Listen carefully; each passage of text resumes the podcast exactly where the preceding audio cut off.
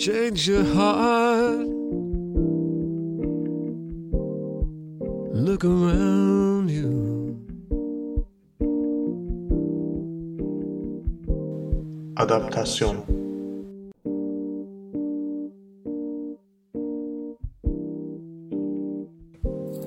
Merhaba Onur, iyi pazarlar. İyi pazarlar Mahir. 4 Aralık 2011 e, adaptasyonun 10. bölümü sanırım. 10 bölümdür. Yılın sonuna geliyoruz. Evet. Acaba bir e, biliyorsun artık eskiden televizyonlarda e, yıl sonunda şeyler olurdu böyle. Bu yılın haberleri. Tabii hiç kaçırmazdım onu. 31 Aralık akşamı saat böyle 6.30-7 gibi başlardı. İşte biz yemeğe oturmadan önce bir, bir, bir, bir buçuk saat onu izlerdim ben. Hmm. Şimdi Twitter yapıyormuş öyle bir şey. Bu yılın tweetleri. Hikayeler. Çok güzel. Aa, Bence bayağı zamanın ruhunu yakalamış bir gelişme olarak gördüm ben. Çünkü çok önemli ya. Haber mi? Haber mi kaldı abi artık yani? Haber Şimdi Twitter'da yani. komik hikayeler, acı hikayeler. E işte Okan Bayülgen hikayelerden biri. Gördün mü Nasıl yani? bilmiyorum da. Okan Bayülgen ve e, Van depreminde kurtarılanlar tweet hikayelerinden biri bu senenin. Çok Çünkü güzel. Okan Bayülgen bu kampanyayı bilmiyorum ne kadar takip ettin de ben biraz takip etmiştim. Ee, çok desteklemişti yani kendi programından sürekli işte Twitter üzerinden e, iletişime geçelim, oradakilere yardım edelim, enkazda kalan varsa kurtaralım vesaire diye böyle bir e, kolektif örgütlenmeyi sağlamaya çalışmıştı. Başarılı da olmuşlardı açıkçası. Yani ilk defa hani böyle güzel bir etkisini gördük yani sosyal networklerin Türkiye'de. Onlar Twitter'da bu hikayelerden biri olarak bunu seçmiş. Tabii bir de işte şey gibi hikayeler de var. Ee, 11 sene sonra kayıp çocuğunu buldu falan gibi. Yani insanların tabii biraz da kaybolması, kaybolma ihtimali azalıyor artık galiba dünyada. yani herkesin herkesin Facebook'u var, Twitter'ı var. Kaybolmak zor yani artık. Eskisi gibi kayıp annesini babasını 30 sene sonra buldu falan gibi hikayeler. Çok ilginç. Bak bunu hiç düşünmemiştim. Yani hala çünkü süt şişelerinde, süt kartonlarının arkasında yazar işte. 5 yaşındayken kayboldu. Ha evet. Diyorsun ki artık günümüzde böyle bu hikayeler biraz daha azalacak mı diyorsun? Özellikle vücudun içine çip falan yerleştirince herhalde. Evet, bilmiyorum. Ya da kaybolan hiçbir zaman bulunamayabilir artık. Öyle şeyler de olabilir yani.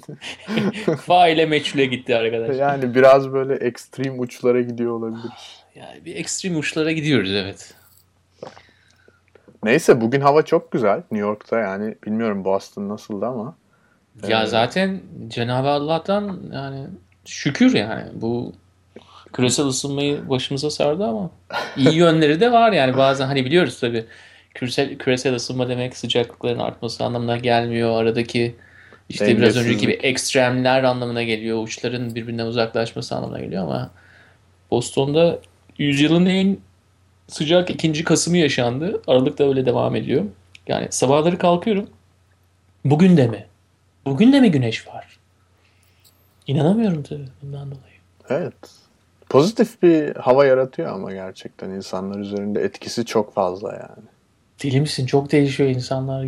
Gülücük atıyorlar. Yani dönem kış sezonuna girdiğimiz bugünlerde esas herkesin yüzünün beş karış olması lazım ama Hiç öyle bir durum yok. yok yok. Ama herkes şunu bekliyor Mahir. Ne zaman başlayacak? Kar ne zaman başlayacak? Evet. Bir stres var. Yani. Ama e, takside dün gördüm. 5 hafta boyunca harika hafta sonu diyor New York için. Yani bu artık bu e, tahmin ne kadar doğrudur bilmiyorum ama nasıl böyle bir tahmin yapılıyor onu Bir da- dakika anlamadım. Taksinin Beş- arkasında mı?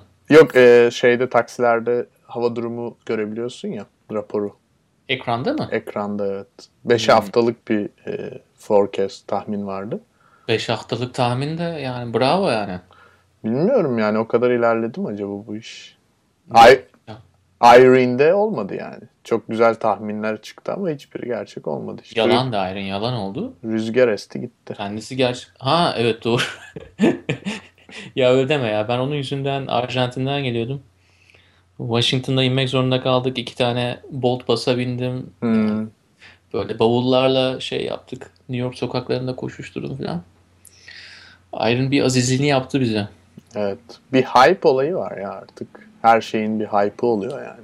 Ya insan rahatlayınca Mahir yani herhangi bir rahatını bozacak aktivite değil de biraz daha fazla ciddiye almaya başlıyor herhalde. Evet. Bu medeni ülkelerde ben biraz e, insanları yeterince dirayetli bulmuyorum. Çok büyütüyorlar diyorsun yani konuları. Ya tabii ya bırak Allah aşkına diyorsun yani. 3-5 rüzgar esecek ya yapma yani. Evet ama birazcık işin geyiğindeyiz de tam tersi de olabilirdi. O da var. Neyse. Yani Zannetmiyorum olacağını. o zaman düşünürüz diyorum ben. Ee, zaman- şimdi istersen yine Türkiye ile başlayalım. Ee, Güzelim memleketimiz- Türkiye ile evet başlayalım memleketimle. Memleketimizde çok önemli e, teknoloji kullanımı açısından önemli adımlar atılmaya çalışılıyor.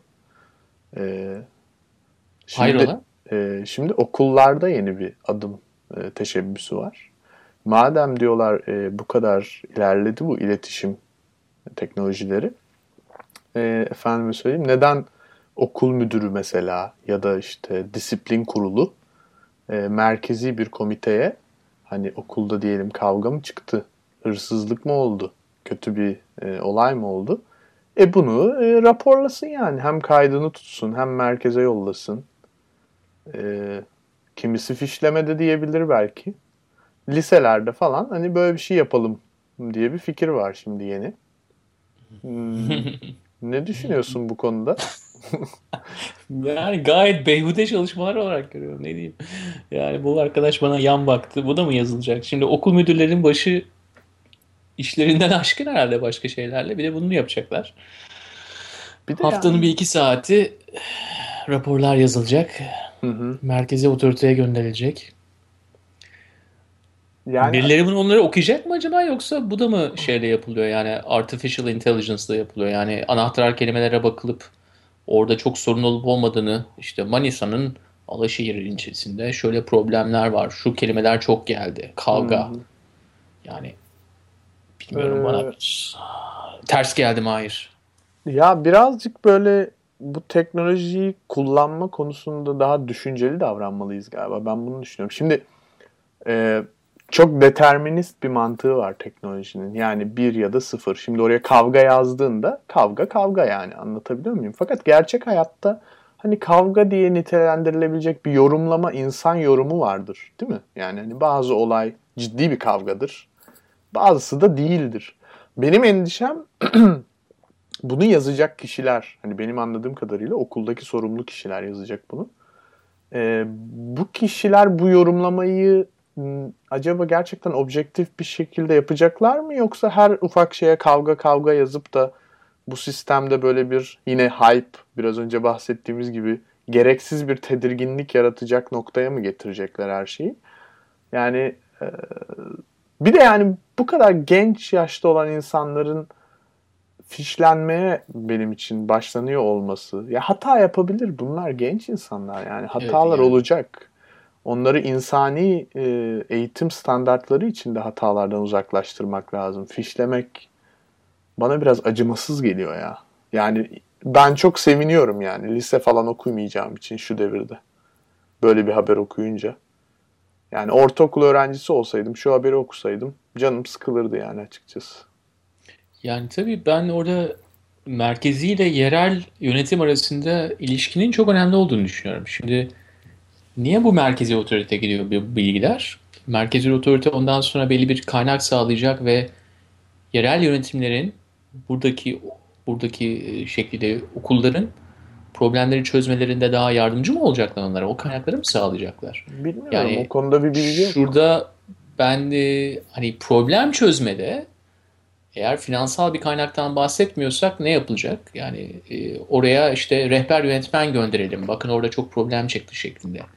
Ben bu tür kararların merkezi merkezi otorite tarafından alınmasının oldukça e, etkisiz olduğunu düşünüyorum. Yani Bir de olaya en yakın olanlar kararı en iyi verebilecek Evet. olanlardır.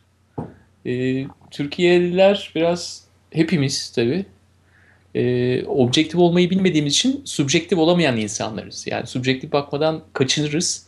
Çünkü objektif olamayız. Hı hı. E, belki de bunun bir tezahürü gör, görünüyor burada. Yani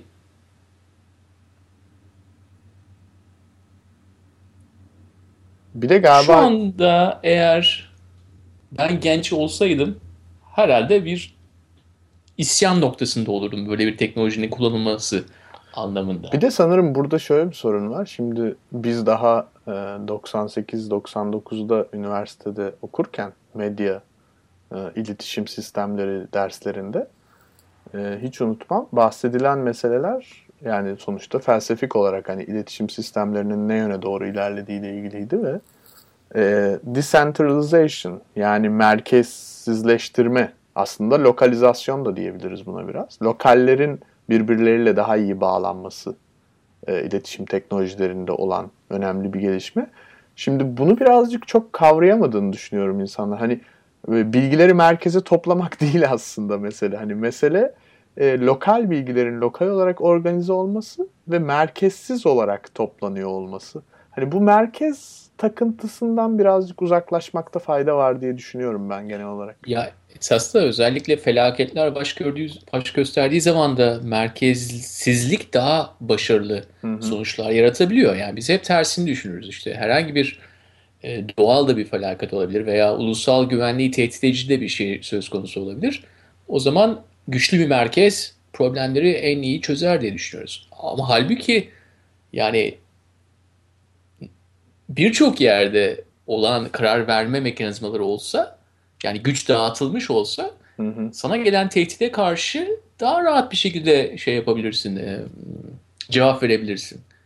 Çünkü merkeze merkezi eğer yok edersen, merkeze bir e, hançer saplanırsa diğerleri böyle şey civciv yavruları gibi dolaşırlar. Yani ne yapacaklarını bilemezler. Evet. Bence orada yerele biraz daha fazla gücün aktarılması lazım. Burada tam tersini görüyoruz. Yani bu politika esas da gücü olabildiğince merkeze toplayalım. Hı hı. Merkezde kalsın güç. Yerelin elini e, biraz daha e, şey yapmak için, Evet. güçsüzleştirmek için yapılmış bir politika olduğunu düşünüyorum. Bir de e, tabii yeni bir meclis araştırması paketi var. Şimdi filtre uygulamaya başlandı. E, yaklaşık sanıyorum 40 bin kişi talep etmiş.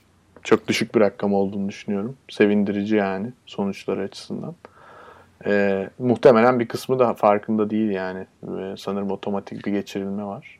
Hayır bu şey de olabilir. Yani biraz hani numara taşınabilirliği başladığı zaman cep telefonlarına ilk başta fazla bir talep olmamıştı ama bir süre Hmm. sonra insanlar bunun farkına vardıkça taşınabilirlik arttı. Şimdi milyonlarca insan e, bir operatörden diğerine geçti. Onun için bence biraz erken bunun şey yapmak için söylemek için. Evet. Ama aile paketinin çok iyi bir brandi var. Yani aile paketi biraz çekici bir paket. Aile herhalde iyi bir şeydir diye düşünüyorsun değil mi? Evet. Güvenli internet. Güvenli. Şimdi e, sanırım bu filtre yetersiz. Çok fazla uzatmak istemiyorum konuyu ama bir de yeni bir meclis araştırma komisyonu daha kuruluyor. Yine çocuk ve gençlere yönelik. Yani çocuk ve gençler konusunda ve internet konusunda ciddi bir e, takip var Türkiye'de. E, yani neden hani aileler üzerinden bir çözüme gidilmediğini çok anlayamıyorum ama e, bir şekilde ciddi olarak hani meclis ve yönetim e, bu konulara el atmış gibi görünüyor. Umarım sonu hayırlı olur diye düşünüyorum ama e, yani birazcık daha hani böyle toplum teorilerine falan da girmek istemiyorum ama nasıl bir toplum istediğimizle ilgili galiba yani bu soruların e, altında yatan. Ya Ben sana nasıl bir toplum istediğimi söyleyeyim. Hadi bakalım. Yani karar yetilerine sahip olabilecek birimler yetiştirmek isterim yani. Bir Evet. yetiştirmek demeyeyim, birimler olmasını isterim. Bu kişi bağlamında olur, aile bağlamında olur ama sorumluluk alabilecek ve kendi kararını kendi verebilecek. Evet. Evet O kadar. yani bu da merkez ya da işte bir takım paketler, filtrelerle falan çok olacak gibi bir şey değil yani bence.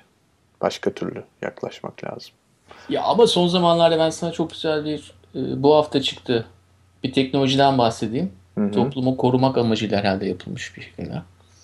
E, Yılmaz Özdil Blocker. evet. Ee, en çok paylaşılan adam olabilir mi acaba Facebook'ta falan? Bilmiyorum. Orada bir e, sample size önemli. Yani arkadaş listendeki insanların tipolojisine göre Hı hı. çok paylaşılır olabilir. Yani şu anda Zaman Gazetesi'nin 25. yıl dönümünü kutluyoruz. Hı hı. Bence e, arkadaş profilindeki insanlar biraz daha zaman okuyucusu olsa Yılmaz Özdil o kadar paylaşılmaz herhalde. Olabilir. Böyle bir blokera da ihtiyaç görülmez diye düşünüyorum. Sen nasıl görüyorsun Yılmaz Özdil brokerını? Kullanır mısın? Ee, benim çok şükür Belki de çok e, açıkçası hani böyle arkadaşların da bunu dinleyebileceği için belki çok özel bir soru oldu. Belki seninle bunu paylaşan e, yakınlarında. bilmiyorum ama e, sana şunu söyleyebilirim. Facebook bana herhalde artık biliyorsun Facebook'ta bir algoritma var. E, yakın iletişimde olduğun insanları gösteriyor genelde update'lerini. Ya hepsini Tabii. de görebilirsin ama tabii. çoğunlukla yakın iletişimde olduklarını önceliklendiriyor. Ben pek görmüyorum Yılmaz Özdil paylaşımı öyle söyleyebilirim. Hani blokera ihtiyacım olan bir durumda değilim. Yakın iletişimde olduğum kişiler sayesinde.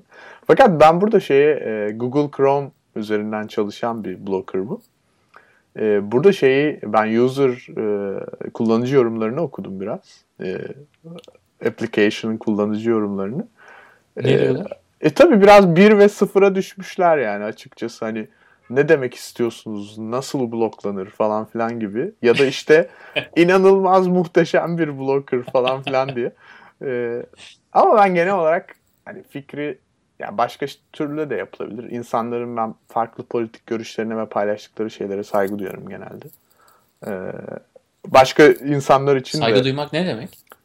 Yani onlar o şekilde e, yaşamak istiyorlarsa, o tecrübelerini o şekilde paylaşmak istiyorlarsa e, paylaşabilirler. Bence çok seslilik önemli yani. Hani Yılmaz Özdil tamamen bloklansın gibi bir şey bana uymaz açıkçası yani. Ya Ama bir güzel yazılar da yazıyoruz aslında. Ben bu bir 10 gün önce 25 Kasım'dı galiba. Bir güzel yazısını okudum. Hı, Ama Ender pek sevdiğim yazıları Ender. O yazı çok güzeldi. Adı Dersim'di. hı, Silah alımları ile ilgili 20. yüzyılda. Şimdi ama demek istediğim şeyi anladığını varsayıyorum. Yani ya ben tam anladığımı düşünmüyorum. Yani saygı duyarım tamam güzel de okumak ister misin? Senin zamanın kıymetli mi? Hayır. e, Yani okumak istesem Her okurum ben paylaşıldığı zaten. zaman okuyacak mısın peki? Hayır. Her Peki paylaşılan bir şey- blokera ihtiyaç duymuyor musun? Diyelim Yılmaz Özdil bir- değil başka birisi olsun. Tabii ki Senin ihtiyaç biraz- duyuyorum. Ha duyuyorsun. Tamam. Tabii ki. Yani e, blockerlara ihtiyaç var. Ama ben buradaki e, fikrin içindeki espriyi çok sevdim. Çünkü gerçekten çok fazla expose yani çok fazla gözümüzün önüne çıkıyor yani o ve o tipik hürriyetin o e, köşe yazarı ikonuyla birlikte o kırmızı arkada background'u var falan. O bir paylaşım e, tasarımı var. Anlatabiliyor muyum? Facebook'ta sürekli o gözünün önüne önüne geliyor. Ya onu böyle blokluyor olması güzel geldi yani bana. Ben o Yalnızca kişi sevdim. içerik demiyorsun. Sen aynı zamanda o, o, o rengi bile blokluyorsun. Tabii o bir branding yani. Kesinlikle bir branding oluşturuyor. Yani bir Tabii tabii. bir durum var orada ve hani onu ortadan kaldırıyor olması hoşuma gitti yani açıkçası. Güzel. O kırmızıyı güzel. E, 80'lerin sonunda şeyde Londra'da yaptırmışlardı. Eski şeyleri güzeldi ama. Eski grafik dizaynları güzeldi böyle. Çok retroydu. Ondan sonra bu 20 yıldır da aynı şeyi kullanıyorlar artık. Biraz sıkıldık yani doğrusunu söylemek gerekirse. Ya baksana e, bloklamadan bahsederken bu helal internet hakkında ne düşünüyorsun? Bu Ahmet Azimov'un e, Dağıstanlı bir iş adamı galiba. Onun yeni bir projesi. Facebook'un alternatifi diye ortaya çıktı. Valla böyle şeyler İslami evlilik siteleri var biliyorsun. Ama e, bu, bu galiba salamworld.com yani selam Türkçesi. E, Selam dünyalı. Selam dünya. geldin. Evet. Ben burada şöyle düşünüyorum açıkçası. E, İyi bir market olduğunu hissediyor arkadaşımız. E, Müslüman ülkelerde tabii ki genç nüfus oldukça fazla. Yani özellikle Avrupa'yı düşündüğümüzde. E, ve bir şekilde hani Facebook işte tipik e, etiketiyle batı icadı ve iyi bir şey e, olarak algılanmayacağından e, buna alternatif bir şey ama yani ben açıkçası benim için önemli olan şey bu tip projelerde inovasyon olduğu için yani bir yenilik getiriyor mu? E, bir yenilik getirdiğini düşünmediğim için ben çok e, güzel yani hani olsun ama beni çok ilgilendiren bir durum olduğunu düşünmüyorum açıkçası. Ama O bir zaman- yenilik getirirse o zaman ilgilenebilirim. Yani acaba Müslümanların farklı e, sosyal network e, istekleri mi var? Şimdi yani o ortaya çıkabilir. Çünkü kendilerini güvende hissedecekleri bir platformda bu tür e, o, o kısma ait yani o kısım ne olursa olsun o grup insanın istekleri daha bariz bir şekilde o platformda paylaşılabilecek hale gelebilir. Ben senden biraz daha olumlu düşünüyorum. Hı hı. 21. yüzyılın biraz e, bu tür mikrosistemlerin oluşmasında çok güzel bir yüzyıl olacağını düşünüyorum. E, ve Müslüman dünyasında da e, şimdi bankacılıktan tut Coca-Cola'ya kadar bu tür e, projeler başladı. Yani 70'lerin başında mesela İslami bankacılık başladı. Hı hı. E, Çok önemli çünkü her yıl piyasa payı artan artık Deutsche Bank işte e, gibi büyük e, şirketlerin bile kendi İslami bankacılık şeyleri var. Çözümleri. Çöz şeyleri var. E, yani product differentiation olarak bakıyorum. Yani bir ürün çeşitlendirilmesi isteyenlerin tabii o tür şeyleri tüketmesi çok önemli bir şey bence. İşte Coca-Cola'da mesela Mecca Cola çıkıyor. Yani Coca-Cola dediğiniz şey çok mübah bir şey mi sanki? Yani Hı hı. insan için gayet böyle küp küp şekerleri doldurup üzerine su ekleyip ondan sonra da işte bir ekstremiz var diye milyarlarca satıyorsunuz. E ondan sonra adam diyor ki ben de Mecca Cola satacağım diyor mesela. Yani çok başarılı buluyorum. Yani bu tür şeyler belki yeni bir şey getirmiyor gibi görülebilir ama e, değişik tüketicileri paralarını harcamada o tür imkanları sağlıyorlar. Yani Coca-Cola da çok büyük bir şey miydi? Ona bir inovasyon olarak mı bakacağız? Hayır. Adamın biri yapmış işte.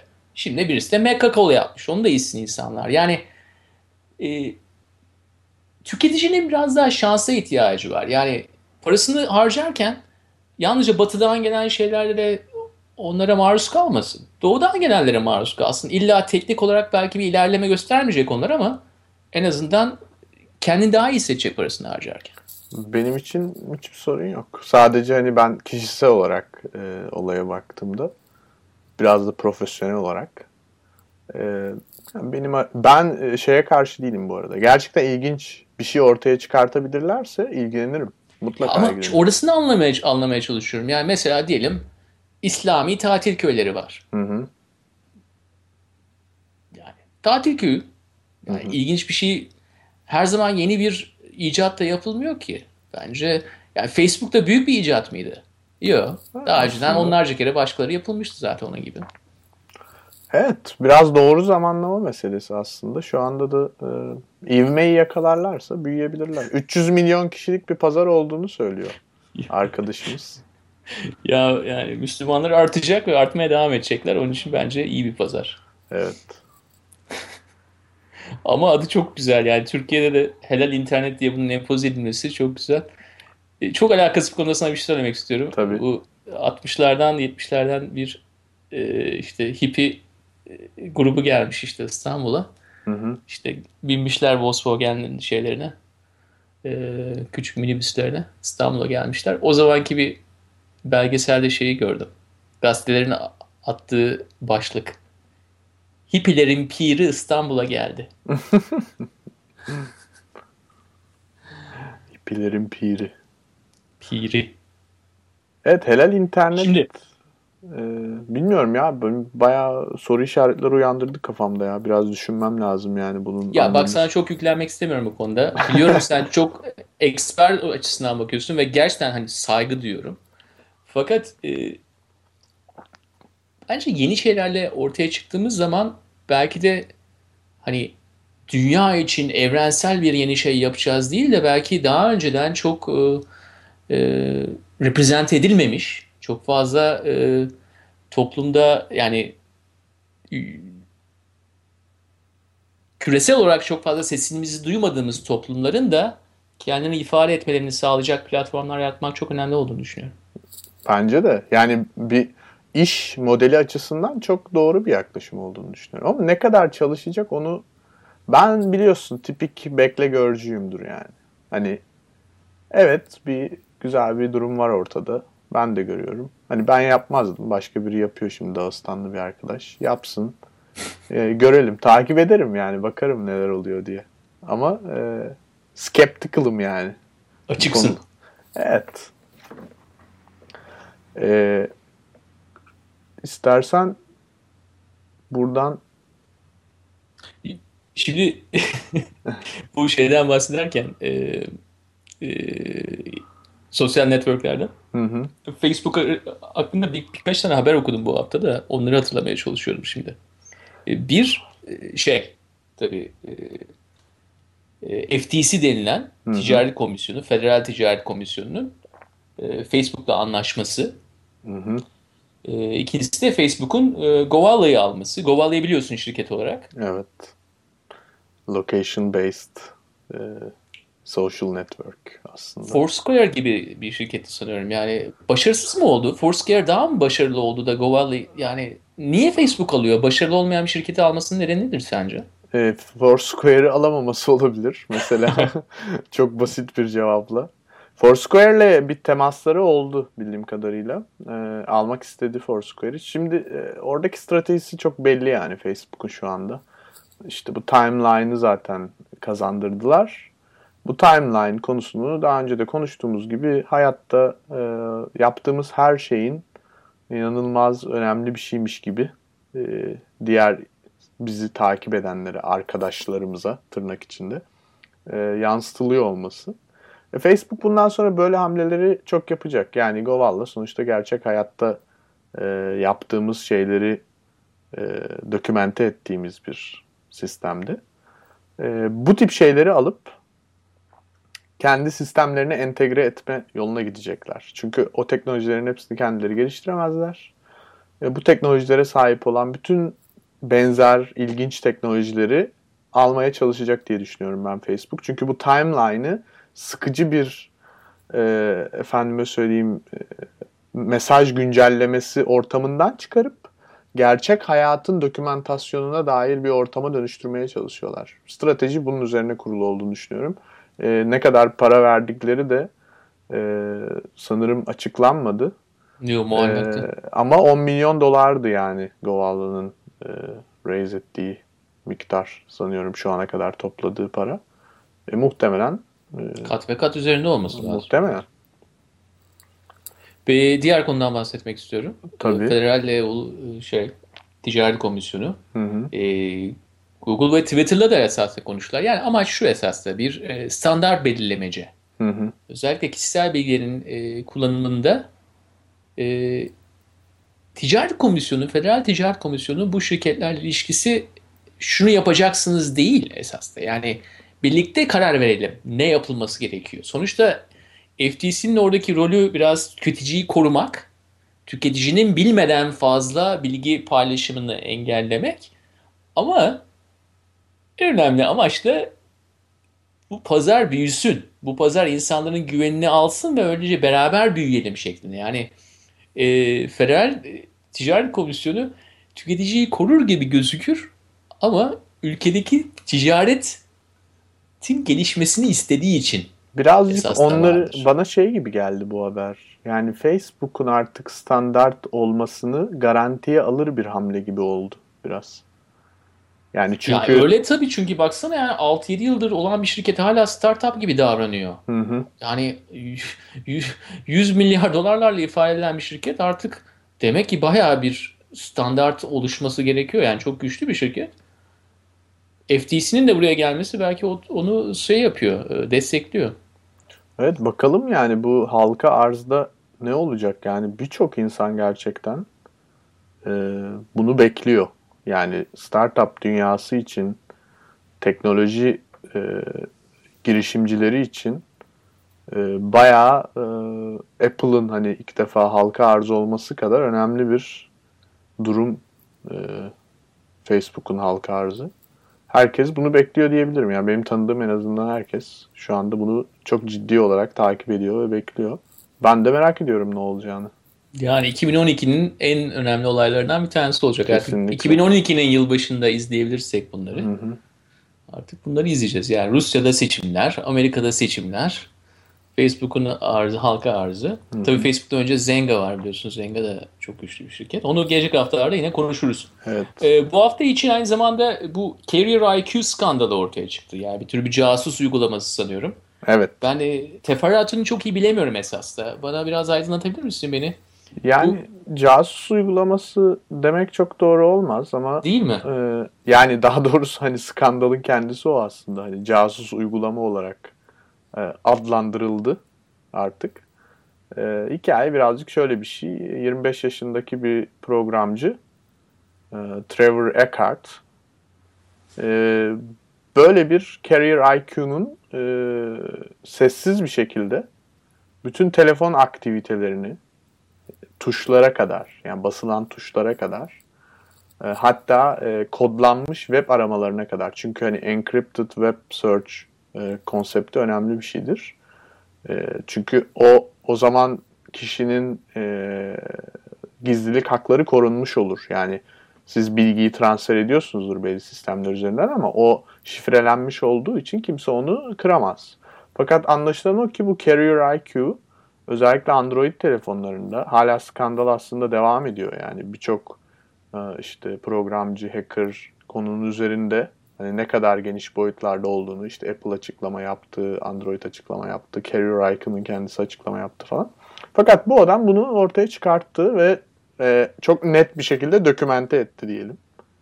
Yani artık itiraza e, e, yer veremeyeceğimiz bir şekilde görülüyor yani ne yaptığı. E, videosu var YouTube'da zaten.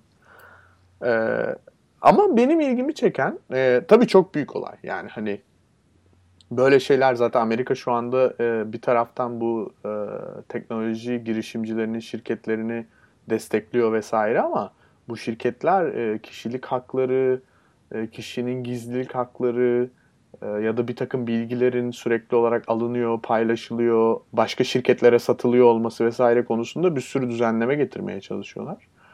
E, bu konuda çok önemli bir skandal. Fakat ben yani bir kullanıcı olarak artık belli bir switch'i geçtiğimizi düşünüyorum. Yani üzgünüm eğer bu işin içindeysek birçok şeyin kayıt altında olduğunu artık kabul etmemiz gerekiyor. Yani carrier olmasa başka biri patlayacak yarın. Daha başka biri patlayacak. Hiçbiri olmasa hükümetler. Yani işte biliyorsun hani belki bu carrier'ı çok uzatmak istemiyorum ben. Buradan Wikileaks'e bile direkt geçebiliriz. Wikileaks'te uzun bir süre sonra belgeler yayınladı. Bu belgeler aşağı yukarı carrier IQ gibi bir durumu içeriyor zaten. Ajan dosyaları deniyor e, hükümetlerin hangi şirketlerle insanların kişilik e, gizliliklerine dair bilgiler topladıklarını içeren belgeler yayınladı Wikileaks. Yani bu bu kadar teknoloji var ve bu kadar her şeyi kayıt altına alabileceğimiz bir sistemler var. Yani biz gerçekten o kadar naif miydik yani? Bunu yapmayacaklarını mı düşünüyorduk? Benim mesela ilgimi çeken nokta bu yani. Tabii ki yapacaklardı. Yani daha da yapacaklar. Böyle şeyler çok olacak yani. Ben öyle düşünüyorum. Peki yani şöyle bir laf vardır. Gücü yalnızca güçle çözebilirsin. Daha fazla güçle. Yani böyle bir güç söz konusuyken nasıl kendimizi koruyacağız? Ee, işte böyle koruyacağız. Yani aslında çok da güzel görüyoruz bence örneğini. Akıllı insanlar bu işin böyle olmaması gerektiğine inanan insanlar. Kağıtlarda yazılı olan şeylerin gerçekten insan haklarının, onun bunun kişilik haklarının gerçekten uygulanması gerektiğini düşünen insanlar bu tip şeyleri bulacaklar. Çünkü diğer bu işi yapan insanlar da insanlar ve her şey insan yapısı. Yani onlar nasıl ki bunu bizden saklı bir şekilde kaydetmeye çalışıyorlarsa biz de akıllı olacağız. Kullandığımız şeyleri, telefonlarımızı, işte browserlarımızı vesairemizi okuyacağız, anlayacağız, bileceğiz, tanıyacağız ve bu tip şeylerin olup olmadığını bulacağız. Yani ee, başka türlü bilgiyle çözeceğiz bu işi. O zaman muhafazakarlık kendini koruma politikaları değil diyorsun. Nasıl gücü güç söker, kişiyi kişi söker anlamında. Yani Bilgi. biraz daha pro, proaktif olarak davranacağız. Bilgiyi toplayacağız ve bilgiyi yaymaya çalışacağız. Aynen öyle. Yani sen senin bana şu anda söylediğin şey korunmacı bir şahsiyete bürünmenin bir anlamı yok diyorsun. Bence kesinlikle. Siz böyle paranoyak gibi ortalıklarda dolaşıp işte hiçbir şeyi paylaşmayacağım. Bütün konuşmalarımı işte e, cep telefonunda yapmayacağım artık. Yani yani nereye kadar yapmayabilirsiniz? Bunu yapamazsın yani, diyorsun. Artık öyle bir dünyada ya yaşamıyoruz. Yapabilirsiniz diyorsun. tabii ki yani. Eğer ama ben çok saygı duyuyorum yani öyle insanlara. Ama Buna bu da insanlar, saygı duyuyorsun. Bu insan evet çok saygılıyım. Bugün ekstra ya, saygılıyım ya evet, gerçekten. Ben bugün bugün bugün içimde bir saygı var. Bence yani. buradaki saygı şeyden söz konusu. Eğer sen bu dünyada bunları yapa yapa muhafazakar bir şekilde yaşaya yaşaya hiçbir şeyi internette paylaşmadan, dijital Hı. ortamlarda paylaşmadan yaşamayı başarıyorsan ben de buna saygı duyarım kardeşim. O kadar zor bir iş gidiyorsun. Evet aynen onu diyorum aslında. Çünkü bu şu demek oluyor. Yani işte şimdi birazdan detaylarıyla konuşmaya çalışacağız. E, e, buzdolabı almayacak mısın evine? Cep Niye? telefonu Alırsam almayacak ne olacak artık?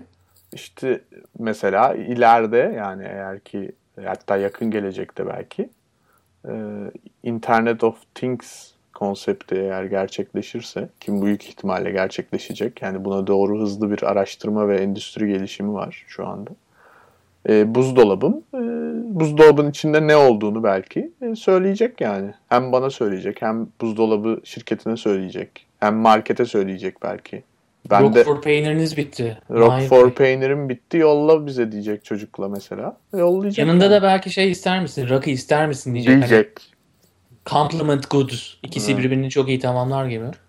Yani o yüzden hani böyle e, ya bence bilgiye karşı eğer ki bu bu sistemlerin amacı ne? Yani WikiLeaks'in işte sızdırdığı belgelerde okuyoruz. Yani bu insanların amacı şu. Bütün herkesin bütün bilgilerine erişip bundan ya ticari ya da politik bir analiz elde etmek. Yani ticari olması çok normal. Çünkü işte ben eğer herkesin nereye gittiğini, ne yaptığını, ne yediğini, ne içtiğini biliyorsam e tabi bunun üstüne bir iş kurmaya çalışırım.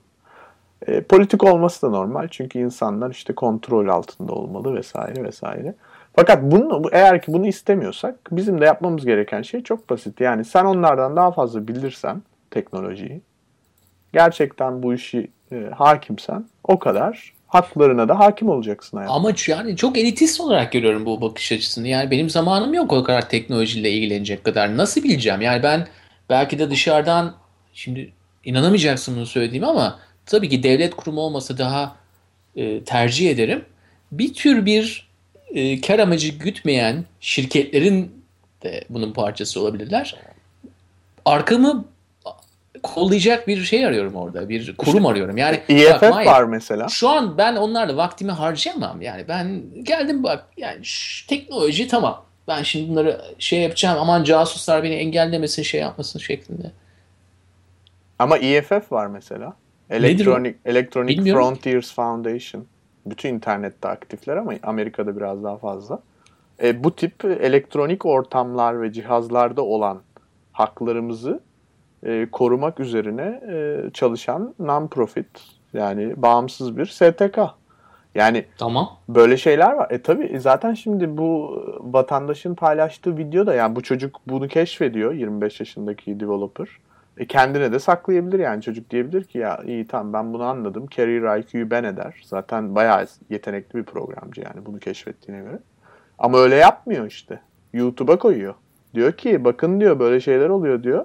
Herkesin haberi olsun diyor. Biz de kullanıyoruz. Yani ben tabii ki burada bir bir çatışma, bir konflikt var yani ve bu konflikt artacak. Ama O zaman şey derler hani bu whistleblower vardır düdük öttürücüler. evet, İşte e, Nixon'un da şeyi Watergate skandalı ortaya çıktığı zaman Evet. iki gazeteci bunu ortaya çıkarmıştı. Şimdi diyorsun ki bu tür e, whistleblower dediğimiz şahsiyetlerin illa profesyonel olmaları da gerekmiyor. hiç gerek. İlla politikada da olmaları gerekmiyor. Hem amatör olabilirler bu konularda aşina ve bu konulara ilgi olan, ilgisi olan insanlar olabilir. Hem de teknoloji dünyasında bunlar olacak. Yani belki de bizim en fazla hayatımızı etkileyen konular artık bu tür politik konular değil de biraz daha işte bunun gibi işte gizlilik. Değil mi? E yani Her kişi şimdi- için artık önemli hale geldi gizlilik. E şimdi Wikileaks politik bir konu mu? Bence evet. Sence? Ya bana ya şimdi bir dakika po- bence hayat zaten çok politik bir şey şimdi. Evet. Yani Ya demek istediğim şey şu. politika değil belki ama çok politik. E, ben yani biraz şunu düşünüyorum. Şimdi hayatımızı nerede geçiriyoruz? Mevzu da orada dönüyor bence.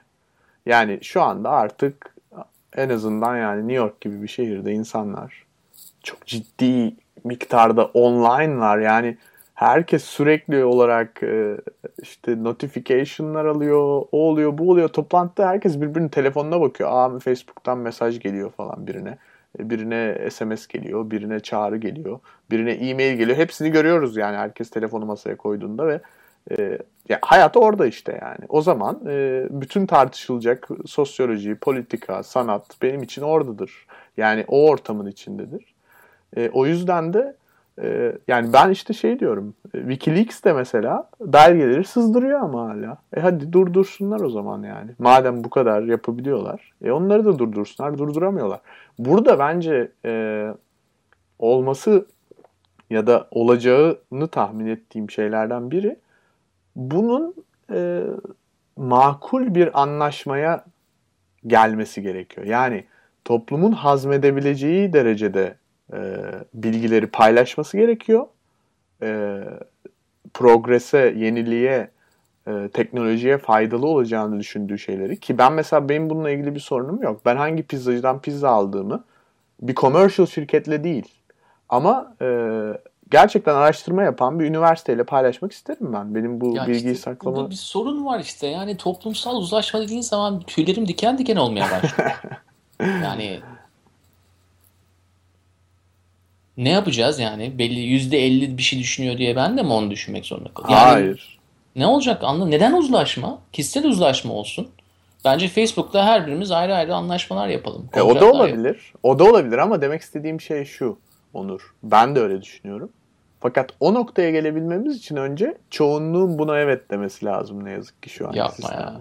Üzgünüm. Sana kötü haberlerim var. Güzel. Bir daha ben o zaman çoğunluk filmini izleyelim. Evet. Çoğunluğa da buradan sevgilerimizi gönderelim hakikaten. Yani herhalde 2011'in en iyi filmlerinden bir tanesi. Evet. Olabilir. Dünya üzerinde ben... bile olabilir. Ya onu bilmiyorum ya. O da olabilir. ya, bak şöyle söyleyeyim. Dünyayı bırak ya benim için 2011'in en güzel filmlerinden bir tanesi çoğunluktu. Evet. Benim için. Ee, Google Maps'ten bahsedelim çok kısa. Internet of Things konusuna dalmadan önce istersen. Google e, iç mekan haritaları çıkartıyor şimdi de. Özellikle Onun... Yapma bir dakika. Google Maps mi oluyor onun adı da? O da mı harita içerisinde? Maps evet. Haritanın içinde artık yani binaları görebiliyorduk biliyorsun. E, şekillerini. Fakat yani bu nasıl bir ölçekte olacağı yani Android'de sanırım çalışmaya bile başlamış olabilir. Google Maps'in 6.0 versiyonunda böyle bir şey var. Havaalanlarından bahsediliyor. Ee, yani havaalanlarının bir kısmı büyük ve karışık olduğu için ve yönlendirme e, şemaları da bazı insanlar için yeterince aydınlatıcı olmadığı için e, havaalanının içinde ben te- cep telefonumu kullanarak nereye gidiyorum, gate nerede vesaire falan filan bunu bulabileceğim. Ee, tabii benim ilgimi çekiyor bu konu. E, ya bekliyordum açıkçası. Çünkü ben Avusturya'da e, yaklaşık 3 sene boyunca buna benzer bir araştırma projesinde yer aldım. Onun arayüzlerini e, tasarlıyordum. Digital Graffiti isminde. Bunlar da böyle indoor e, mapping ve locationing üzerine çalışıyorlardı. E, ama benim yani bu kesinlikle gerekli bir şey. Özellikle üniversitede mesela. Ben sınıfım nerede yani hemen bulayım gideyim işte yani. Hani artık bir de e, iyice de alıştı ya herkes hani harita üzerinden yolunu bulmaya e, direction'ları alıyor vesaire. Fakat e, bir yandan da tabii ilginç yani çünkü havaalanı gibi kritik bir noktanın bütün haritası hani orada bir orada bir trik vardır diye tahmin ediyorum bilmiyorum nasıl çalışıyor. Hayır ben sana olayı söyleyeyim yani bence kişisel olarak artık unutmaya programlanıyoruz. Kişisel olarak bilgi stoklamanıza ihtiyaç yok diyoruz. Hı-hı. Ama sistem olarak hiçbir şekilde unutkanlığa yer yok. Hiçbir şey unutulmuyor. Hı hı. Kişiler unutsun. Zaten gereksiz bilgiyi almana ne gerek var? Neden? Elinde tutacaksın veya vücudunda tutacaksın o bilgiyi. Sisteme gidebilirsin işte. Ulaştırma Bakanımızın dediği gibi buluta gidebilirsin. Cloud'a gidersin. Evet. E şimdi yani güzel güzel bunu çok beğendim bu arada. E tabii. Güzel bir Ve, e, güzel bir yorum yani bütün bu özete dair. Duruma dair. Şöyle, şöyle de bir problem var Mahir'cim. Yani eğer bizim medeniyetler olarak, çeşitli medeniyetler olarak atımlar yapmamızın en büyük nedenlerinden bir tanesi unutabilmekti. Yani Hı-hı. peki ikinci bir şey söyleyeyim belki bundan bunu da hoşlanırsın. Şey e, bilginin sence son kullanma tarihi olmalı mı? Yani herhangi bir bilgi e, aynı işte görevimiz tehlikede gibi Jim biraz sonra bu kendi kendine imha edecek şeklinde her bilgide bir sol kullanma tarihi olabilir mi? Çünkü artık maddelerden ürünlere geçiyoruz, pardon, e, hizmetlere geçiyoruz. Ekonomimiz de artık e, mal alışverişinden hizmet alışverişine geçiyor. Hizmet Vallahi- dediğimiz şey de el ve elle tutulur olmuyor işte bak. Burada konuşuyoruz.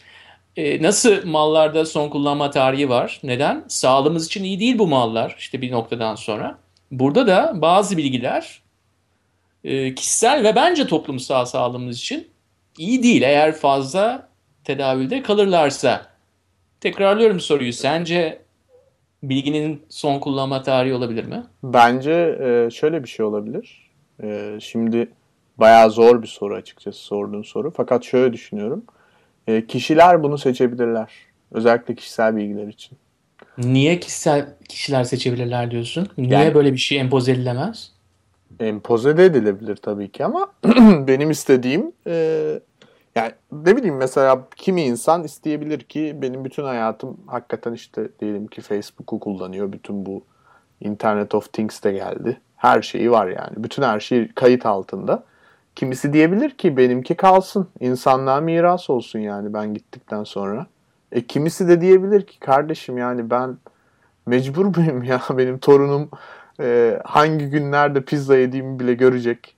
Böyle bir e, daha romantik bir insandır. O der ki ben Ya büyük baba da sen yani son işte 50 yıl önce bak şu cumartesi günü bayağı bir içkiyi kaçırmışsın ya Hah. büyük baba. mesela yani onun onun duyulmasını istemiyor olabilir. O da diyebilir ki ben hatıralarda yaşamak istiyorum yani. Benimki silinsin.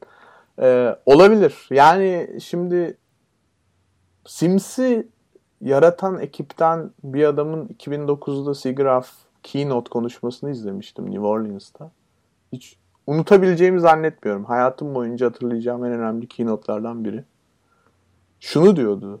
e, torunumuz bütün hayatını kaydedebilecek. Yani bunu çok ciddi temeller üzerine kurmuştu yani konuşmayı. Bütün hayatını diyor ya.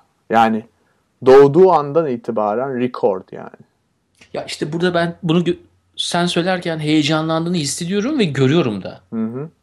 Ama benim suratım şu an öyle bir heyecan göstermiyor. Evet ben de işte o yüzden düşünüyorum ki e, farklı farklı insanlar var ve farklı farklı açıkçası ben de yani öyle bir şey yapacağımı zannetmiyorum. Heyecanlanıyor olabilirim fikirden ama o biraz profesyonel bir heyecan öyle. Tabii tabii farkındayım tabii yani. Ben kişisel olarak zaten öyle bir şey düşündüğünü düşünmemiştim de. Ama e, Ee, profesyonel olarak ben de bundan esas da rahatsızlığımın nedeni de profesyonellikten dolayı. hı hı. Yani kişisel olarak ben tercih etmem. Ee, ama üstüne üstlük verimlilik açısından bir bilgi kirliliği oluşmasının handikapları olduğunu düşünüyorum. Özellikle evrimsel anlamda da buna çok hazır olduğumuzu düşünmüyorum insan olarak. Anı anda yaşamak gerek diye düşünüyorum ben. Evet. Şimdi diyeceksin ki yani tamam yuvarlak bir laf ama Biraz hedonist buldum açıkçası seni bugün. ee yani güzel esas da ya bana hedonist ya hoşuma gitti tamam. Hedonizm var biraz. Ha. Yok ya ya, şöyle söyleyeyim sana. ya şimdi Onur açıkçası Niye? Niye saklansın? Niye? Torununun bütün hayatı bilinecek. Tamam. ama Sonra? To- e, Onurcuğum şöyle bir şey sorayım o zaman sana. To- Tamam sor. torunum belki e, Thomas Edison. Anlatabiliyor muyum? Yani hani burada bir bilgi var mı? Ya da biyografi kitaplarını düşünelim. Biyografi Thomas Edison'un hayatını görmek bile istemiyorum bence. Tamam görmek isteyen olabilir. Onu demek istedim. Yani bu böyle bu bu çok çeşitli işte bu noktada mesela çok sesliliğe, çok tercihliliğe ihtiyacımız olacağını düşünüyorum ben. Bu tip konularda. Ve o Ama yüzden burada de- bence bak yani şu an ben düşünüyorum ki sen sanki bunlar böyle HD bir şekilde megapikseller 15-20 megapiksellerle işte kocaman ekranlarda gözünüzün önüne geldiği zaman 24 ve 7 sabahtan akşama kadar akşam uyuduğu zaman sanki daha fazla bilgi edineceğiz gibi bir his alıyorum senden. Ben hatta onun tam tersi bir etki yaratacağını düşünüyorum. ben de Ben şö- şöyle Bu tür bilgilerin tekrar tekrar icat edilmesine olanak sağlanmayacaktır. Bunlar bombardıman olacaklar. Hı hı. Ve bundan dolayı da e, yani niye? Ne ben hepsini görüp ne bilgi alacağım? Yani sonuçta ben Ee, iyi bilgiyi, rafine bilgi almak istiyorum. Bunların hepsinin de kayıt altına alınması bana rafine bilgiyi sağlamıyor. Onurcuğum bence şöyle bir nokta var. Yani en azından benim açımdan. E, kayıt altına alındığı şekliyle sunulmak zorunda değil bilgi hiçbir zaman. Yani kayıt altına alınır ama başka bir formata çevrilip sunulur. Ya ama yapma şimdi. Yani kayıt altına aldıktan sonra o gerçekliği oraya yaratacak. Yani sen onun dışında başka bir gerçekliği yaratamayacaksın. Yani şöyle olacak mesela e, kulağımızla duyduğumuz, gözümüzle gördüğümüz şeyler kayıt altına alınacak. Bir kere diğer hisler o kayıt altına alınmaktan ortadan kalkacak. Ve bunlar gözle gördüğümüz ve kulağımızla duyduğumuz şeyler her şeyi domine edecek. Bütün bilgiyi domine edecek ve sen bunu tekrar yorumlayacak bir alan bile bulamayacaksın kendi. Diyecek ki aa teybe bak öyle olmadı. Sen öyle mi olduğunu düşünüyorsun? Bak teybe bak abi. Ben öyle Çocuğum şey yap işte Erman Hoca gibi şey yap. Kaydı Geri geri al. Yani ya Ben nasıl öyle yorumlayacağız o zaman yani? Öyle kan, koskocaman böyle şey geliyor sana megapikseller. Ya mümkün değil. Neyse istersen bu tartışmayı sonraya bırakalım biraz. Çünkü e, ben biraz şöyle düşünüyorum. E, yani tabii ki şu andaki arayüzler ve kayıt teknolojileri belli hislerimize hitaben geliştiriliyor daha çok. Fakat ben başka örneklerini de gördüm yani açıkçası. Hani e, sanat alanında özellikle bir takım sanatçıların koku üzerine olan arayüzleri ya da işte vücut dokunma, tactile üzerine olan. Yani ben biraz daha geniş bakıyorum. Geniş bir çerçeveden bakmak istiyorum duruma. Yine pozitif bakıyorum. Çoğu zaman olduğu gibi. Ama e, senin söylediğin şeyi anlıyorum. Evet çok ciddi sıkıntılar var. Fakat ben o kadar aptal olacağımızı düşünmüyorum. Ya. Öyle şeyler yapmayız herhalde yani. Akıllı oluruz diye düşünüyorum. Yok ben zannetmiyorum. Peki.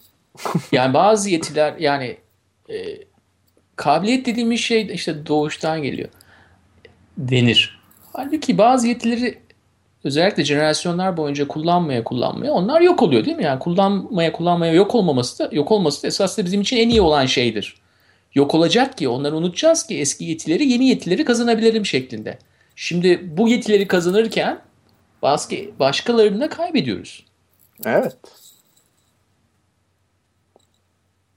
Ee, yani bilmiyorum. Bence birazcık çok ileriye yeterince somut gelişme olmayan bir e, felsefik bir tartışma içinde şu anda durum. Ee, biraz daha mesela yaklaşık şeyleri konuşabiliriz. Mesela bu e, bizden önce, hani kişi, kişilerden önce, insanlardan önce aletlerin e, her şeyinin kayda alınması ve bunlarla ilgili bir iletişim ağının kurulması meselesi var. Hani bu konsept olarak. Mesela bundan da rahatsızlık duyuyor musun? Böyle bir şey. Internet of Things yani eşyaların sürekli olarak birbirlerine bağlı olması, bize bağlı olması, belli bir merkeze bağlı olması, herkesin, her şeyin daha doğrusu şeyle Ben- konuş. Yalnız bunu anlıyorum. Rahatsızlık duymak değil bu zaten. Yani ben bunun gelişme olarak nitelendirilmesinde bir sorunsallık görüyorum. Hı hı. Yani daha iyi olacak gibi bir prezentasyon var. Buradaki sorunu buluyorum. Yani ben esas da hiçbir şeyin fark etmediğini, hiçbir şeyin değişmediğini göstermeye çalışıyorum. Yoksa işte işte sen çok retro düşünüyorsun, sen nostalji takılıyorsun. Öyle bir sorun yok yani burada. E, rahatsızlık değil. Tamam, konuya geçelim. Eşyalar birbirleriyle konuşuyor. Tamam. Benim hayatımı nasıl daha iyiye getirecek? Bana söyleyebilir misin? Eşyalar birbirine konuştu ve Roquefort peynirim şeyle konuştu. Dedi ki ben bitiyorum süpermarketçi amca Roquefort peynirini otomatikman gönder. Aa bakıyorum te- tekrar açtım buzdolabını. Bir şekilde orada buldum. Aa harika. Peki. Hayatın nasıl daha iyileşti? E, iyileşme konsepti zaten çok kişisel bir durum değil mi? Yani kimisi için bu iyi bir gelişmedir. Benim için mesela bazı noktalarda iyi değildir. Çünkü ben markete yürümeyi seven biriyim mesela. Anlatabiliyor muyum? Yani ama başka bir şeyi mesela ocağı açık mı unuttum evde? Hani ocak hala ben yanıyorum diye benim Twitter'ıma mesaj gönderse hiç fena olmaz yani açıkçası. Evde yanmamış olur. Geri döner kapatırım ocağı. Hani Ya o kadar iyi bir örnek buldun ki bak beni yani Can Demir'den yakaladın. Evet, o yüzden bu Ya, örneği buldum Biliyorsun işte. değil mi bu konularda özellikle fobim olduğunu ya bak. Yani ihtimalle şimdi... seninle bir yere giderken ben ya Mahir bir ocağa tekrar bakayım demişimdir. Dedin evet. Senin de "Aa, güzel güzel tamam. Ya şimdi şu demek istediğim şey şu aslında Onur. Yani e, gelişme ya da iyilik bunlar benim öyle çok e, sıfır bir şeklinde değerlendiremeyeceğimi düşündüğüm noktalar. Kendim için de e, diğer insanlar için de. Yani her insan belli bir curation yapacaktır yani belli bir selection yapacaktır bu durumlardan. Ya da tamamen reddedecektir ama benim tek istediğim şey sanırım genel olarak herkesin bunlarla ne kadar haşır neşir olmak istediğine dair bir seçme şansının olması. Bunun giderek azaldığını düşünüyorum. Ondan çok hoşlanmıyorum açıkçası. Evet. Yani seçim şansının azalması benim de hoşuma gitmiyor o anlamlarda. Yalnızca üzerimizde e, hüküm sürenler politikacılar değildir. Hı hı. Aynı zamanda e, tüketim kültüründe de çok büyük bir e, güçler dengesinde bir bozulma söz konusu. Tüketici hakları dediğimiz şey de yalnızca işte gizlilik de değil, Evet. hayatını devam ettirmede bazı şablonların üzerine kapan gibi gelmesidir. Yani Evet. ben kendimi ifade etmek için tüketici kimliğim de esasında benim kimliğimin önemli bir parçası. Ama o ifade etmemdeki olanaklarım esasında sınırlanıyor. Nasıl artar gibi gözükse bile bazı sınırlamalar söz konusu. Hı hı.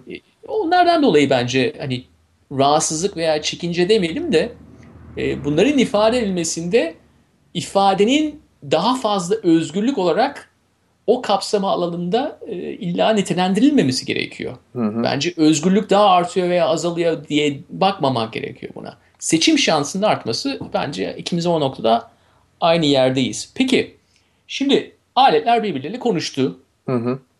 Şimdi istersen çok kısa, e, hızlı bir şekilde şeyden bahsedelim. İki cümle sonra yine sana geri vereyim. E, konsept aslında şuradan geliyor. Önce e, makineleri, yani bilgisayarları birbirleriyle bağladık ama belli bir kısmını. Sonra hepsini birbirine bağladık. İnternet oldu üniversitelerden başlayarak. Şimdi telefonlarımız daha kişisel bilgisayarlarımız olduğu için, sürekli yanımızda olduğu için onları da bağladık. Mobile internet oldu şu anda.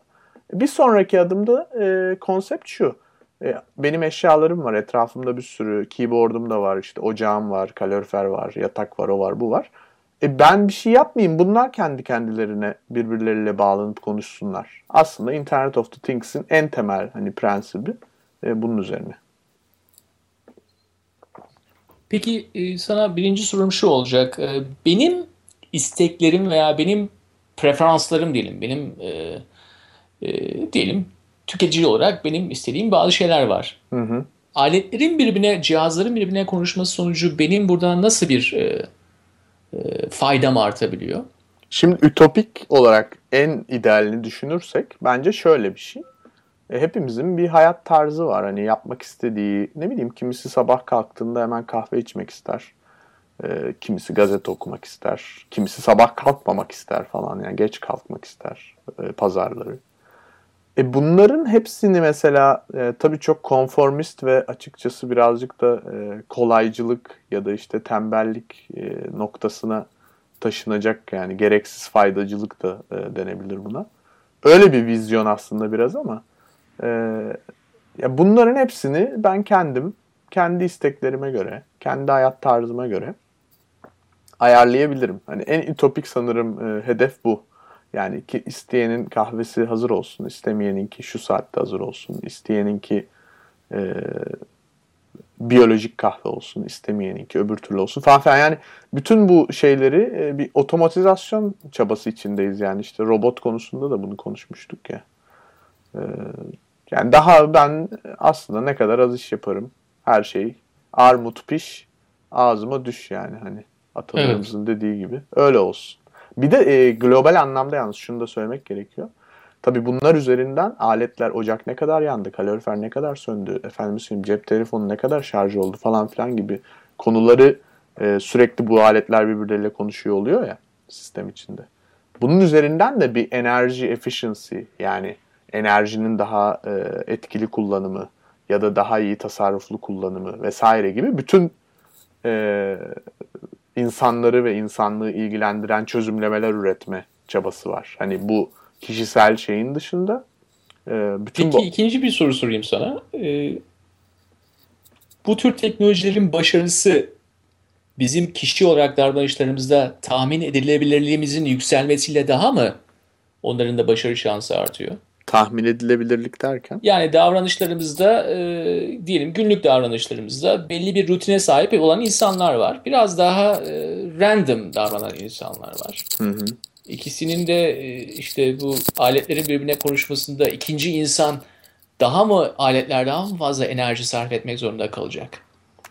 Ee, sanırım öyle olacak. Yani aslında hiç bu açıdan düşünmemiştim senin sorduğun açıdan ama e, muhtemelen evet. Yani aletler ya birazcık insanları da aptallaştırabilir aslında yani. Şimdi Ya şöyle söyleyeyim sana. İnsan, e, aletlere bir ruh verelim tamam mı? Aletler şimdi birbir, birbirlerine konuşsunlar. Hı. Buzdolabı konuşsun, araba konuşsun. Desinler ki ya işte Onur beni kullanıyor ama çok zorluyor ya. Günü gününe benzemiyor bu adamın. Seninki Bir gün kalkıyor, saat 6'da kalkıyor, çalışmaya başlıyor. Başka bir gün saat 11'e kadar uyuyor. Çok enteresan bir adam bu adam. Kahvesini ne zaman içeceği belli olmuyor. Benim işimi zorlaştırıyor diyebilirler mi? Valla çok güzel olur aslında. Hiç fena olmaz. Hani Ne? dile dile gelse de konuşsa deriz ya. Kalorifer duvarların dili olsa da anlatsa hesabı.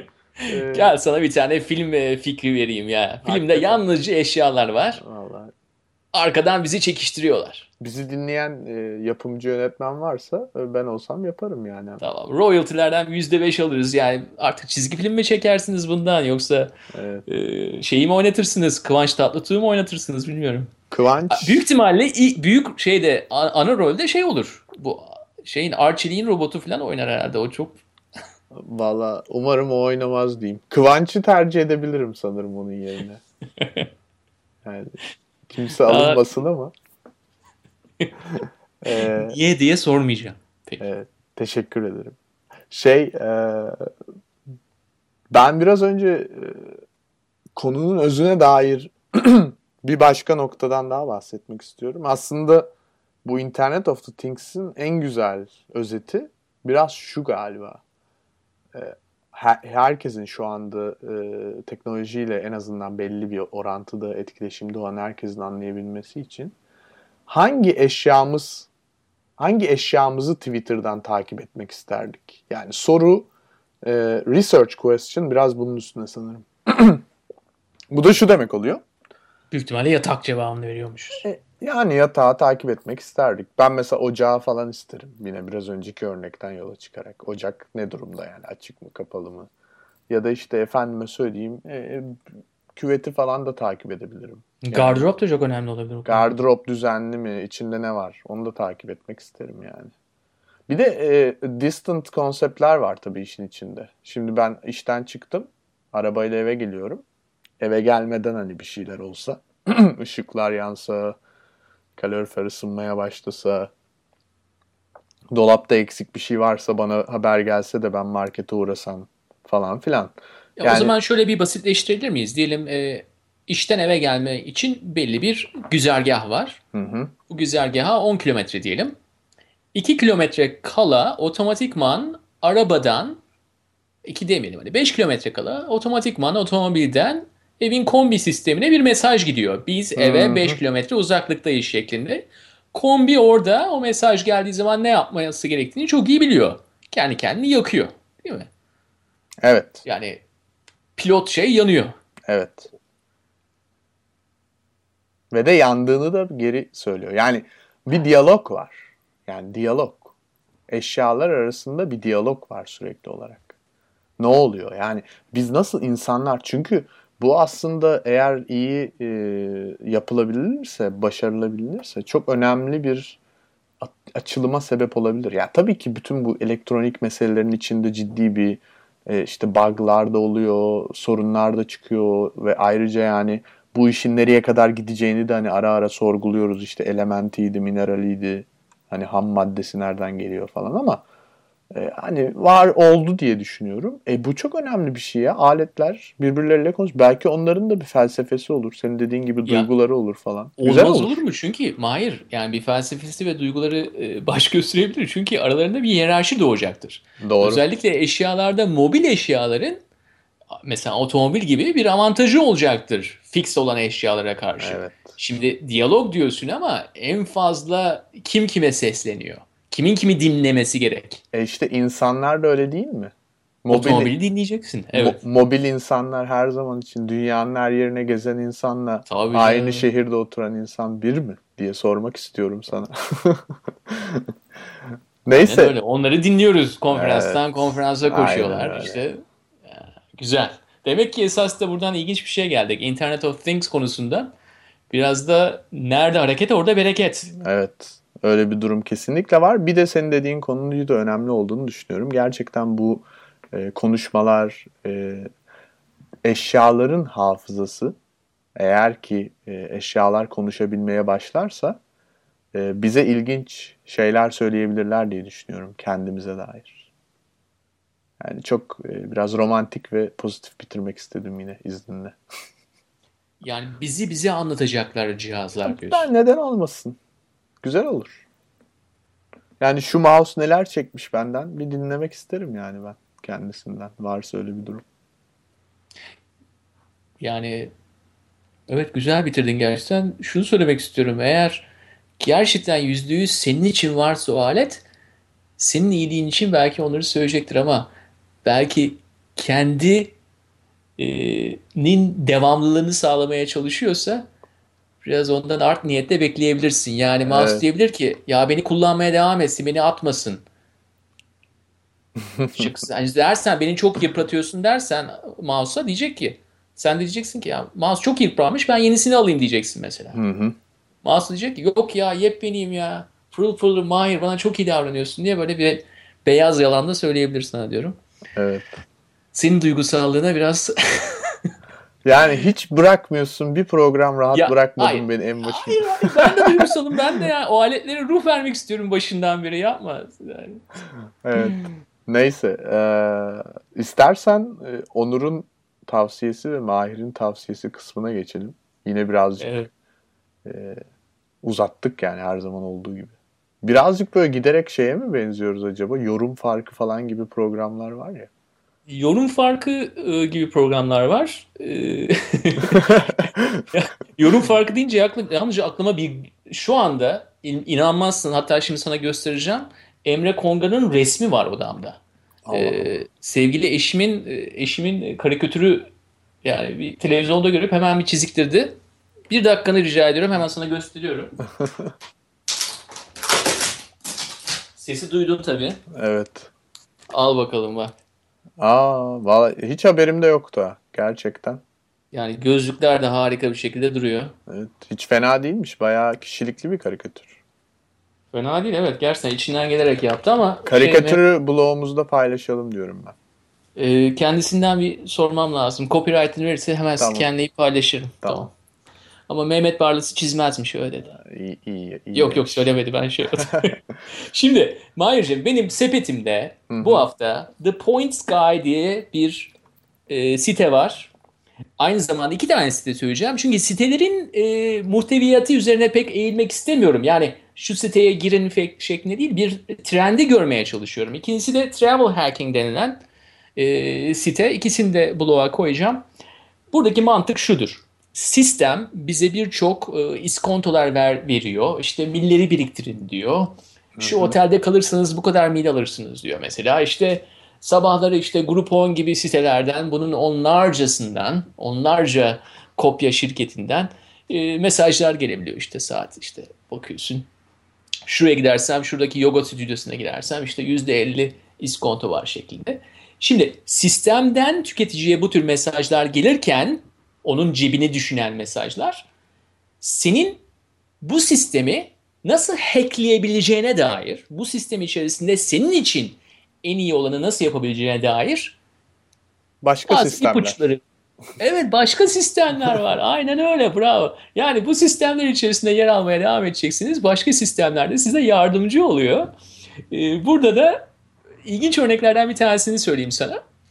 Bu Travel Hacking sitesinde adam diyor ki sistemde bazı açıklıklar bulmuş. Yani nasıl vergi verirken e, vergideki açıklıkları bulmaya çalışır değil mi bazı avukatlar? Yani bu vergiden kaçırmaktır. Vergi kaçırmak değil, vergiden kaçırmaktır. Hı hı. Sistem içerisinde kuralları birebir uygulayarak daha az vergi vermeye çalışırsın ve bu olumlu olarak nitelendirilir. Çünkü bunun sayesinde de vergi sistemi e, evrim geçirebilir. Biraz daha hani o tür e, açıkların daha az olabildiği bir sisteme doğru gidebilir.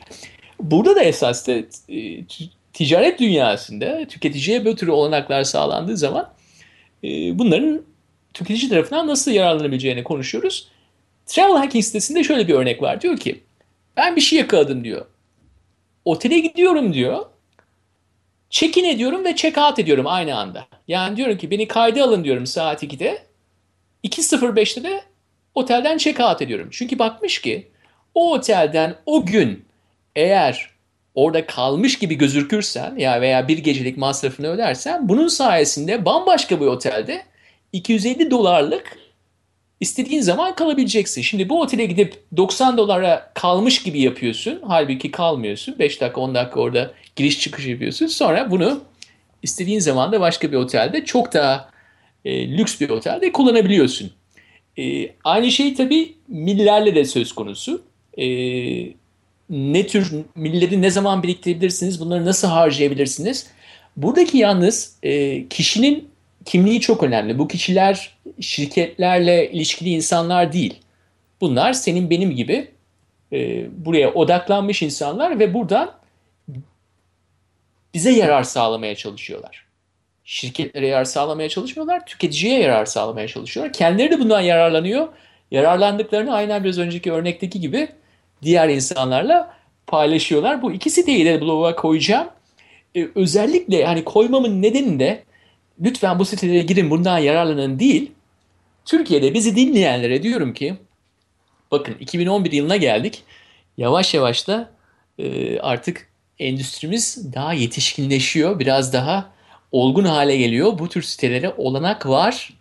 Bunları düşünmekte e, fayda var. Düşünmekte fayda var. Yani aklınızın bir köşesine hepimizin e, koymamız lazım. Belki olanak çıkarsa, belki isteğimiz olursa e, bunları hayata geçirebiliriz. Çünkü ticari hayat geliştikçe tüketicinin de bu tür yardımlara ihtiyacı olacaktır ve ona e, doğru uyarı levhalarını gösterecek insanlar da bundan da e, başarı sağlayabilirler. Bundan da kar sağlayabilirler. Sistem de böyle devam eder. Yani sistem esas da mega bir sistem olarak baktığı zaman sistemlerin sistemlerle uğraşması mega sisteme de yarıyor. Evet. Ticari hayatın devamını sağlıyor. Onun için bu insanları da hani korsan gibi bakmamak lazım esasında. Hani hackerlar onlar ama bir tür bir hacking yapıyorlar ama e, esasında sistemin devamlılığı için bu tür sitelerin de çok büyük bir önemi var.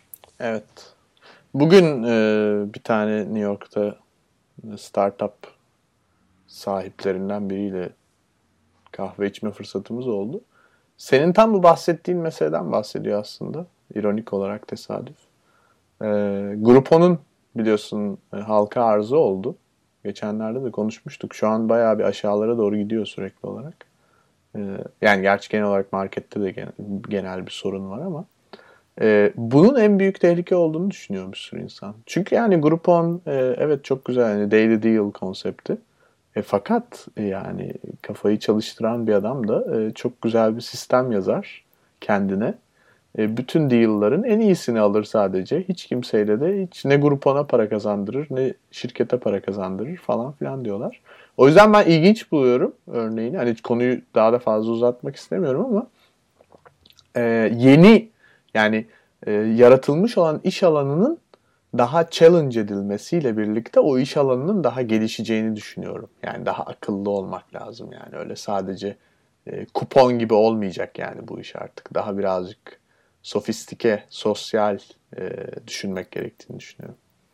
Kesinlikle öyle ve herhangi bir firmanın da bizim üzerimizdeki hegemonyasının e, uzun zamanlı devam etmemesi için de bu tür e, şirketlerin oluşması veya buradaki şekliyle de insanların e, bunları yaymaları çok önemli. Çünkü sistemin devamlılığı içerisindeki en önemli şeylerden bir tanesi de monopolleşmeme. Monopolleşmeme olduğu zaman daha rekabetçi bir ortamda işte tam bir tüketici cumhuriyetine doğru gidebiliriz. Onun için politik hayatta da, sosyal hayatta da ve ticari hayatta da bu tür tekelleşmeye biraz karşıyız. Hı hı. Sağlığı için, sistemin sağlığı için bunlara karşıyız. Ee, benim bu hafta önereceğim, tavsiye edeceğim şey çok alakasız ama e, birazcık daha böyle farklı bir... Duygusal e, mı? Tabii, kesinlikle. Her zaman olduğu gibi. E, emotional. Gerçekten öyle bu arada. Sen tabii bütün programın sonrasında böyle bir konuyla gelince daha da şey oldu ama. Ee, aslında ben birazcık da hani bilmeyen varsa belki ilgisini çeker diye bunu tavsiye etmeyi düşündüm. Yeni bir şey değil gerçi. Fakat e, Julius von Bismarck e, bir medya sanatçısı. 2008'de Ars Electronica'nın e, Pre e, ödüllerinde en büyük ödülü almıştı interaktif sanatta. Image Fulgurator diye bir proje yapmıştı. E, fotoğrafları hacklemek üzerine. Çok ilginç bir projeydi. Gerçekten teknolojik olarak il, e, ileri düzeyde olmamasına rağmen çok iyi düşünülmüş bir projeydi. Onun e, Benjamin Maus ve Richard Wilhelm'le yaptığı Public Face 2 diye bir e, yerleştirme çalışması var. E, Almanya'da. E, ve de işte bunun e, Almancası da Fühlometer yani birazcık feelingleri e, measure etmeye çalışan, ölçmeye çalışan ve de Lindau şehrinde. E, ben bu bunu çok önemli buluyorum bir açıdan. Çünkü çok minimal bir yerleştirme. Aslında tamamen e, smiley yani işte bildiğimiz tipik gülen adam suratı ya da e, ağlayan adam suratı üzerinden e, şehirdeki insanların o günkü o anki modunu yeniden e, şehre göstermeye çalışan bir medya sanatı yerleştirmesi. Minimalliği olsun, e, fikrin içindeki e, güzellik olsun, arkasındaki ciddi bir şekilde çünkü işte e, yüz ifadeleri üzerinden bir analiz yapılıyor şehrin içinde ve o ortak olarak yansıtılıyor şehrin atmosferini ifade etmek için. Gerek bu fikrin kendisi olsun. E, ben zihin açıcı buluyorum. Hani böyle teknolojide e, her zaman için işte paraydı, kişilik haklarıydı, Wikileaks'ti, kümetlerdi falan böyle şeyler konuşmak istemiyorum. Biraz sanatçıların da e, güzel şeyler yaptığını paylaşmak istiyorum galiba arada. O yüzden e, bu hafta böyle bir şey seçtim. Kendisinin sitesini paylaşacağız. Bütün projelerini eğer bilmiyorlarsa dinleyenler mutlaka bakmalarını tavsiye ediyorum. Böyle İstanbul'da yapılsa böyle hani semt semt, kağıthane, Hı hı. moda, kartal hepsinin böyle tek tek hani kalbi, kalbi nasıl atıyor? E Kırmızı şimdi mı? Benim mi? e, Keyifler benim iyi mi? Sıkıntılı mısınız? E, aslında benim bunu seçmemin sebeplerinden biri de benim Urban Mood isimli bir çalışmam olmuştu. Twitter üzerinden İstanbul'un e, duygusunu analiz etmeye çalışan bir sistem üretmeye çalışıyordum. Hala da bu e, devam eden bir proje aslında. Zor bir proje olduğunu düşünüyorum. Çünkü dil analizi oldukça sıkıntılı bir konu e, bilgisayar ortamlarında. Özellikle Türkçe gibi bir dil. Yani İngilizce için bir sürü geliştirilmiş şey var ama. E, bunun böyle kolektif e, mood'un, atmosferin insanlardaki e, kişilere etkisi olduğuna inanıyorum ve bunun bir şekilde ileride ya da hatta şimdi şu günde bile e, bir şekilde sanatçılar için önemli bir tartışma konusu olduğunu düşünüyorum yani. Bu tip çalışmalarda daha fazla göreceğimizi tahmin ediyorum ben açıkçası. Belki ben de yani umarım çok harika bir noktaya getiririm kendi işimi de. Ya Mahir esas bunları konuşmamızın en güzel yanlarından bir tanesi. Sen dil analizi deyince e, bunun zorluklarından bahsettin. Sana hemen tavsiye edebileceğim iki insan hemen aklıma geldi. Onun için şovdan sonra sana bu kişilerin de kontak bilgilerini vereceğim. Evet. E, galiba kolektif çalışmalar yani sanat di- diyoruz. E, programı sanatla bitiriyoruz. Hı hı. Kolektif çalışmalar günümüzün bir gereği. Doğru insanlarla doğru çalışmalar yaptığı zaman da gerçekten de bir şehrin olsun, bir ülkenin olsun, bir odanın olsun o rengini vermek, o şeffaflığı sağlamak Hı hı. gerçekten de büyülü bir işlev yaratıyor bence. Ee, biz hep konuştuğumuz zaman bunu söyleriz. Doğru insanlarla çalışmak, güzel projeler, doğru insanlar. Yalnızca bu eksperlik, uzmanlık alanlarından dolayı değil, o kişilerin kalplerinin de bize benzer atmasını isteriz. Yani Enerji. ortak amaçlarda, evet enerjilerin Hı hı. uyuşması şeklinde. Ee, şöyle bitirmek istiyorum. Yani biraz da geleceğe dair heyecanlanıyorum. Hı hı. Yalnızca şunu yapacağım, bunu yapacağım işte şöyle değil. Yani kimlerle çalışacağım acaba? Hı hı. Ne tür insanlar karşıma gelecek? Onlarla hangi tür yaratıcı projelerde beraber olabileceğim? Ve e, şu an tanıdığım insanlarla ne yapacağım? İleride tanışacağım insanlarla neler yapacağım?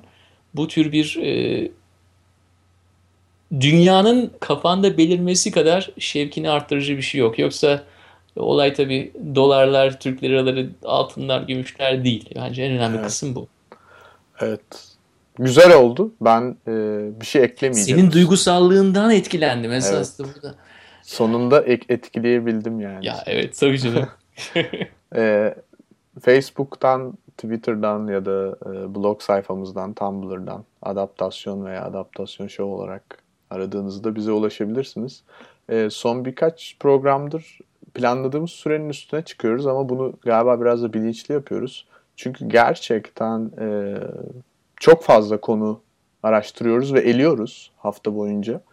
Ama e, eleyemeyeceğimiz derecede önemli konular var ve bunları bahsetmek istiyoruz. Ben e, bizi dinleyen insanlara teşekkür etmek istiyorum açıkçası. Hani böyle e, önemli bir şey ve gerçekten katkılarını daha çok beklediğimizi söylemek istiyorum. Çünkü e, mutlaka kaçırdığımız çok şey var.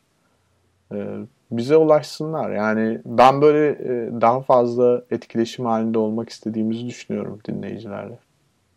E, gelecek hafta ilk konumuzu alacağız bil- e, Evet. söylediğimiz gibi.